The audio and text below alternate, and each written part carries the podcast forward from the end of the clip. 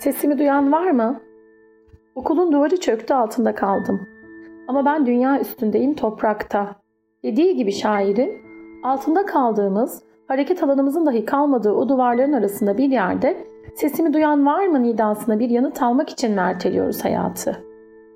Ne kadar bekleyeceğimizi, kimi bekleyeceğimizi bilmeden mi heba ediyoruz biricik ömrümüzü?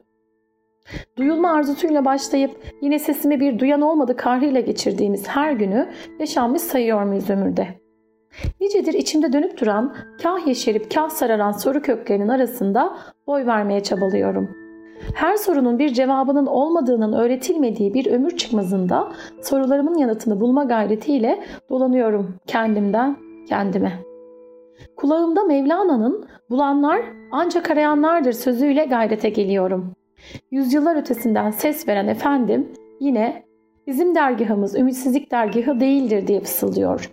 Anlıyorum ki sesini duymak isteyene gönülden bir ah sesi yeter de artarmış ki bir de duymak istemeyene çığlıklarında yetersizmiş. Sesimi duyan var mı? Nicedir başkalarına sorduğum bu sorunun cevabının içimde bir yere gizlenmiş olduğunu fark ediyorum. Sen kendi sesini duyuyor musun ki diyor başkaları seni duysun. İçindeki kulakları sağır eden o gürültünden sebep dışında da gümbür gümbür bir dünya. Anlaşılmanın ilk adımı kendini anlamakla başlıyor, sonrasında tüm o gürültüler bir sükunete, bir anlamaya dönüşür diyor.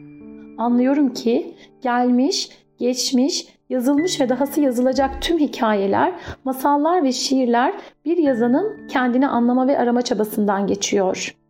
Kendini yıka yıka yeni bir dünya inşa ediyor insan kendine hep en baştan. O yıkılan duvarın altında bir ses aramadan çıkılmıyor çünkü aydınlığa. Kendine, kendi ellerinle ördüğün o çetrefilli duvarların altında kalmadan aydınlığın özlemi belki de hiç duyulmuyor. Nasıl örülür o duvarlar peki? Kim yardım eder bir sıvacı titizliğiyle kusursuz bir duvarı etrafımıza örmeye? Kim taşır tuğlasını, taşını, bıkmadan ve usanmadan. Hatta kim karar harcını sapasağlam olsun da bir ışık dahi giremesin içine diye. Mihenk taşı yapıp ömrüne koyduğun herkesin bir gram tozu vardır. Belki de bu yıkılan duvarın temelinde. Çünkü sen izin verdiğin kadar sızmışlardır içindeki tozlu, topraklı ama bereketli araziye. Hem sensindir mimarı hem de herkes. Birlikte çıkılır o kaçak katlar ardı ardına hatalardan pay çala çala. Merdiven altı ettiğin her duyguyu da yanına katıp göz açıp kapayana kadar kurulu verir içinin en görkemli meydanına bir gökdelen tüm şatafatıyla.